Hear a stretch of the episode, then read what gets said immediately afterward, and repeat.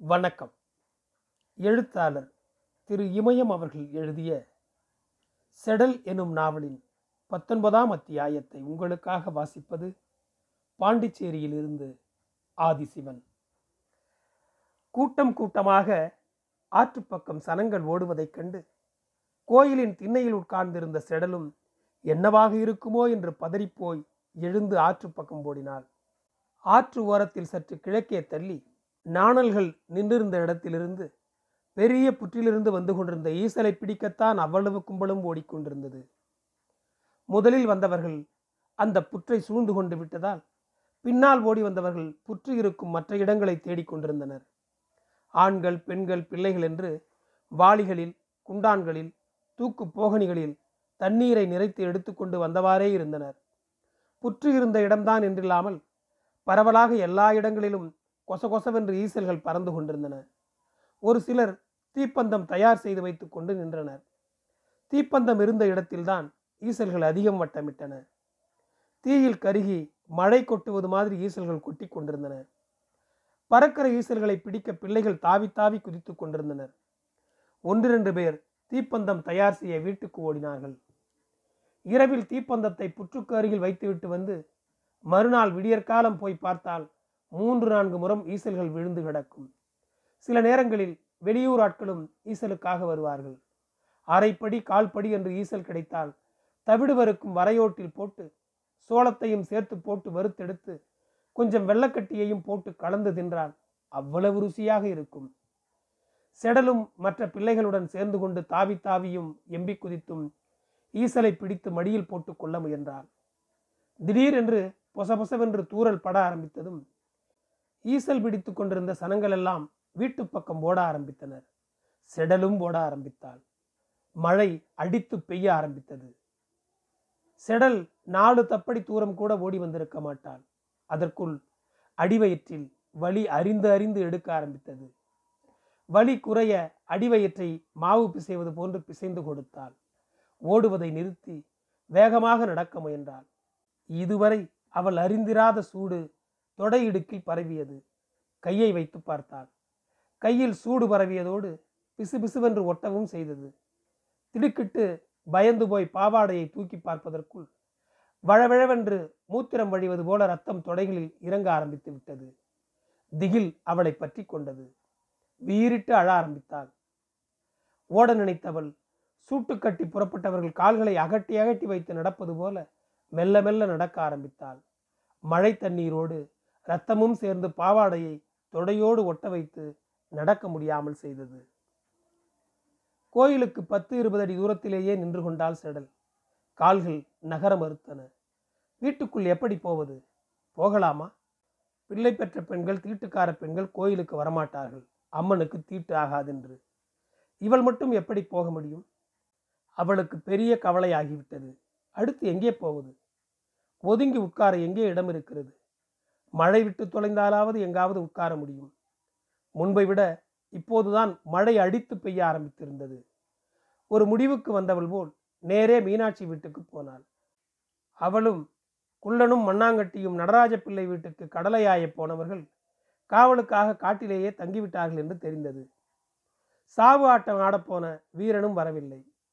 பூங்கோதையும் அவள் புருஷனும் மேலாதனூரில் இருக்கும் செல்லம்மாளின் தம்பி மகன் பாம்பு கடித்து செத்துவிட்டான் என்று உச்சி பொழுதுக்குத்தான் எழவுக்கு போயிருந்தார்கள். செடல் ஐயர் வீட்டுக்கு வந்தாள்.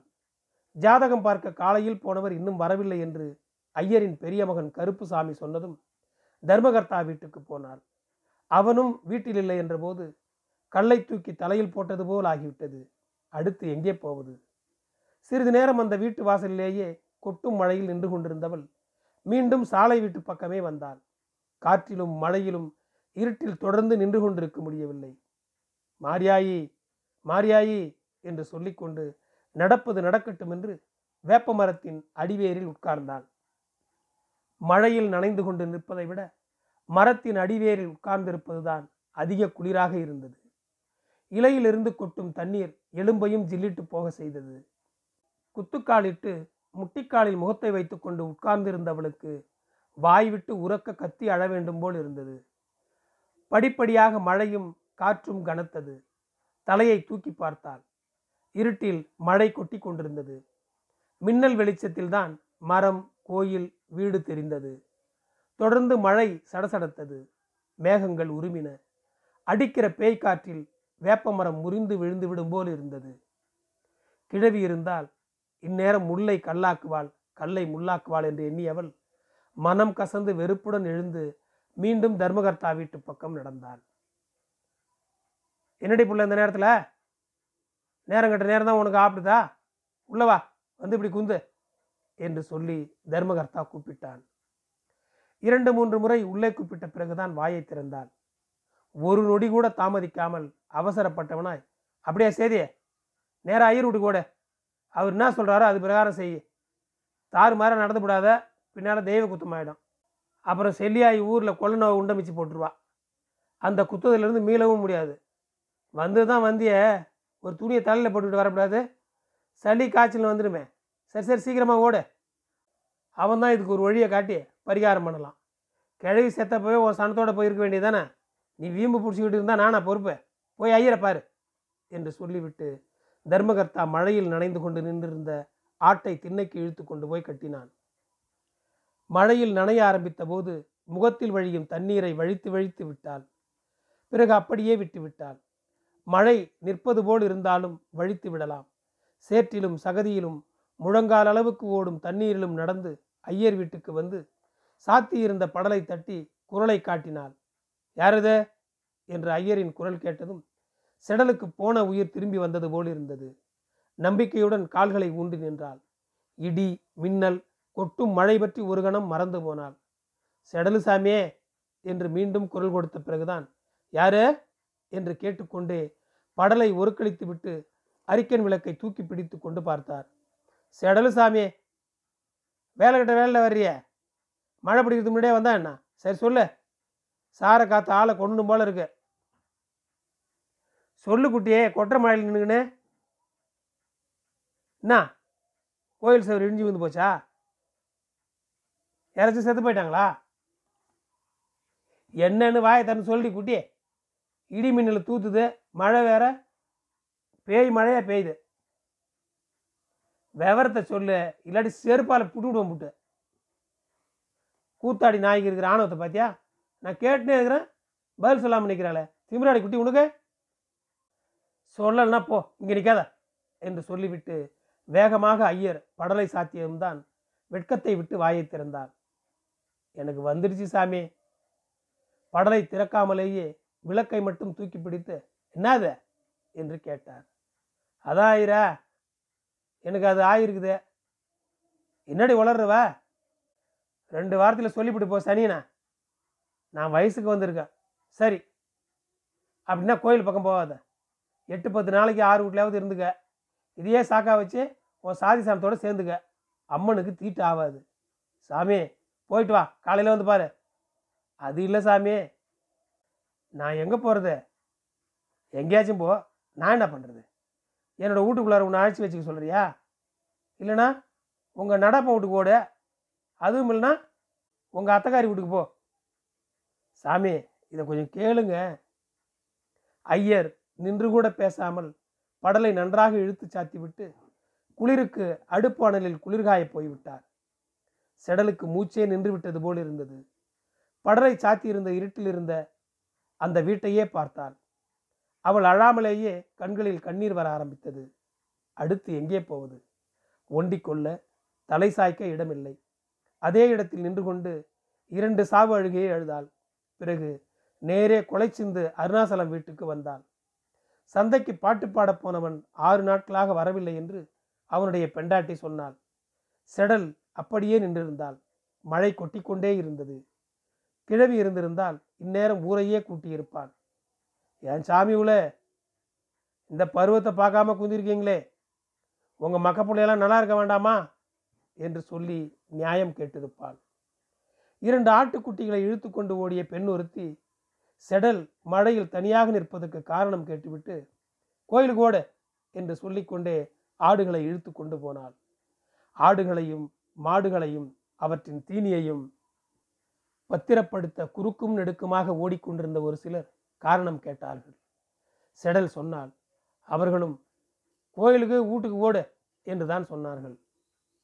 அடுத்து என்ன செய்வது என்ற கேள்விதான் இடியை விட மின்னலை விட விடாமல் பெய்யும் மழையை விட அவளை அதிகம் பயமுறுத்தியது.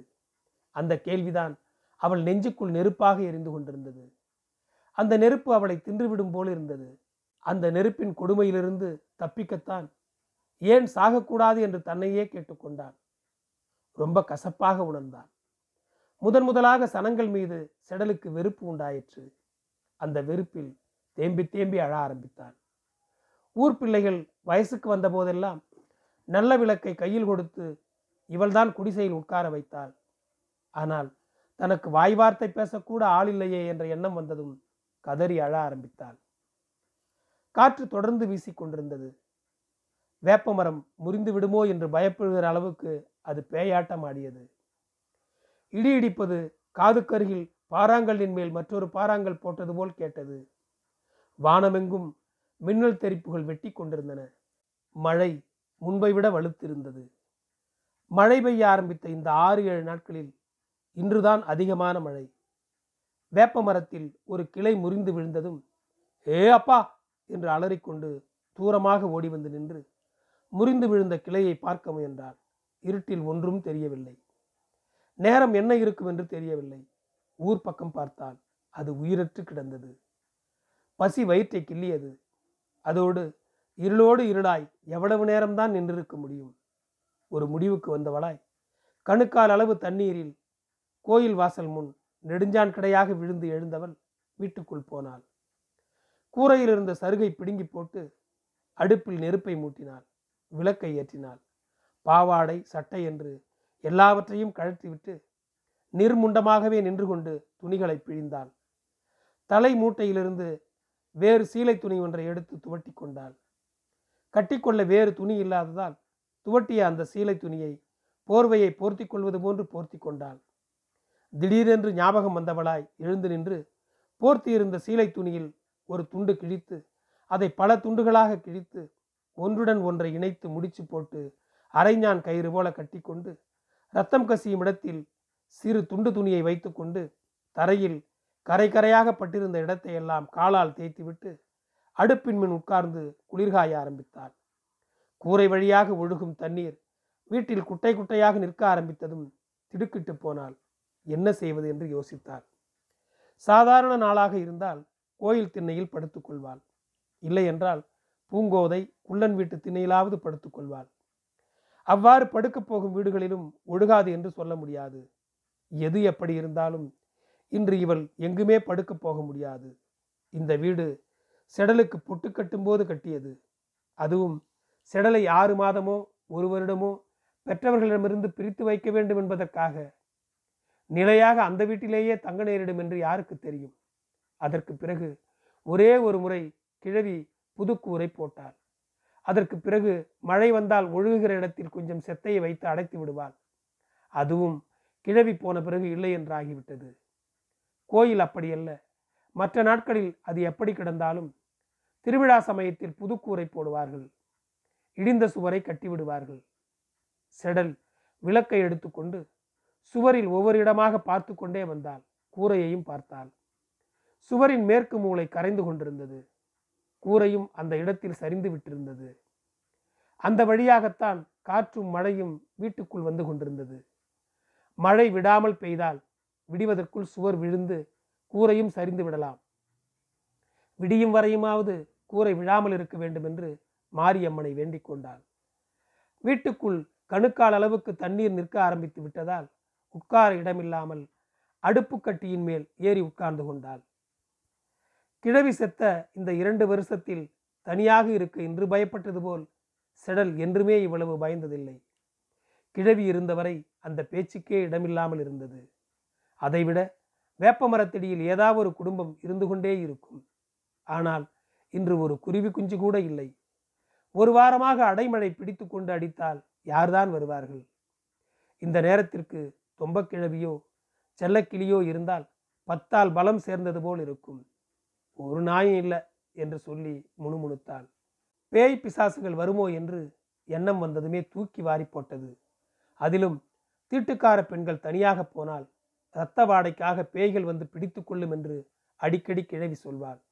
அதே மாதிரி இரத்த வாடைக்காக தன்னை வந்து பிடித்து கொண்டால் அவளுக்கு உடம்பு கிடுகிடுவென்று நடுங்க ஆரம்பித்தது. கிழவி சொல்லியிருந்த பேய் கதைகள் எல்லாம் நினைவுக்கு வர ஆரம்பித்தன. செடலுக்கு திடீரென்று ஒரு சந்தேகம் வந்தது. இந்த வீட்டில் இருந்ததை யாராவது பார்த்திருப்பார்களா? தீட்டுடன் கோயிலுக்கு பக்கத்தில் இருந்ததற்காக தெய்வ குற்றம் செய்ததாக காலையில் பஞ்சாயத்து கூட்டினால் என்ன செய்வது? யாருமே பார்க்காமல் இருந்து ராத்திரி எங்கே தங்கியிருந்தாள்? என்று கேட்டால் விடிந்ததும் யாருடைய வீட்டுக்கு போவது? பூங்கோதை வீட்டுக்கு மட்டும்தான் போகலாம். பூவரும்பு ஊரை விட்டு போன பிறகு குள்ளன் வந்து எத்தனையோ முறை கூப்பிட்டு விட்டான். வீம்பு பிடித்து கொண்டு போகவில்லை. கிழவி செத்தபோதும் கூப்பிட்டான். அப்போதும் போகவில்லை. இப்போது மட்டும் போகலாமா? இனிமேல் கோயிலுக்கு போகக்கூடாது என்று சொல்வார்களா? இந்த வீட்டில் தங்கியதற்காக இவள் மேல் யார் குற்றம் சொல்லி பஞ்சாயத்து கூட்டுவார்கள் என்று நினைத்து கொண்டிருக்கும் போதே மடமடவென்று மேற்கு புற சுவர் விழுந்ததோடு கூரையும் சாய்ந்து விட்டது. பதறிப்போய் விளக்கை எடுத்து பார்க்க முயன்றபோது விளக்கும் அணைந்ததோடு அடுப்பு நெருப்பும் அணைந்து விட்டது. அவளுக்கு உடம்பு தடதடவென்று ஆடியது. சுவர் விழுந்து விட்டதால் கூரை அப்படியே உட்கார்ந்த நிலையில் மழை வீட்டுக்குள்ளேயே கொட்ட ஆரம்பித்தது. கணுக்கால் அளவுக்கு நின்றிருந்த தண்ணீர் மடமடவென்று ஏற ஆரம்பித்தது. கொஞ்சம் துணிகளையாவது எடுத்துக்கொண்டு வெளியே போய்விடலாம் என்று எடுப்பதற்குள் கூரையின் முன்பகுதியும் அப்படியே உட்கார ஆரம்பித்து விட்டது. ஏ மாரியாயி ஏ செல்லியாயி என்று அலறிக்கொண்டே வெளியே ஓடி வந்தாள். நின்று கொண்டிருந்த யானை படுத்து கொண்டது போன்று சரிந்து கிடந்த வீட்டை மின்னல் வெளிச்சத்தில் தான் பார்த்தாள்.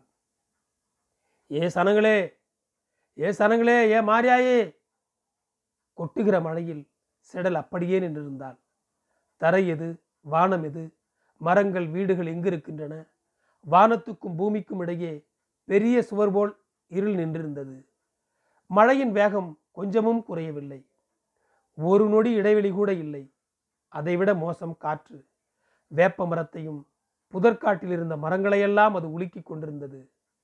மடமடவென்று சில மரங்கள் கிளைகள் முறிந்து விழும் சத்தம் கேட்டவாறு இருந்தது. கருவேலம் காட்டுக்குள் புகுந்த காற்று வினோதமான ஊளை சத்தத்தை உண்டாக்கியவாறே இருந்தது. ஊரையே நீர் மூழ்கடித்து விடும் போல் இருந்தது. பயத்தால் உடல் நடுங்கியது. தாடை குளிரில் கிட்டித்து போயிற்று. கை கால்கள் கிடுகிடுவென்று நடுங்கிக் கொண்டிருந்தன.